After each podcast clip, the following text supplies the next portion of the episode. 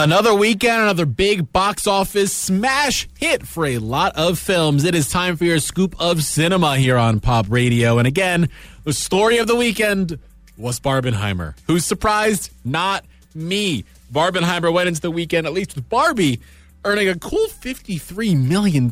Weekend number three is insanity for any film to do, let alone this one. Barbie crushing it and making its way over the billion dollar movie mark. Finally, it is the second film this year to cross that mark. The Super Mario Bros. film did that already. So Barbie's in rare air right now, and it's on its way to a, being a box office smash hit. Then alongside that, Oppenheimer got a cool $28 million. It's past the 500 million global box office mark. Another strong mark for Christopher Nolan and co. The two opening films that just started off their box office run, Meg 2, The Trench, and Teenage Mutant Ninja Turtles, Mutant Mayhem, both kicked off to around $30 million opening weekends. Not half bad for two films competing with Barbenheimer.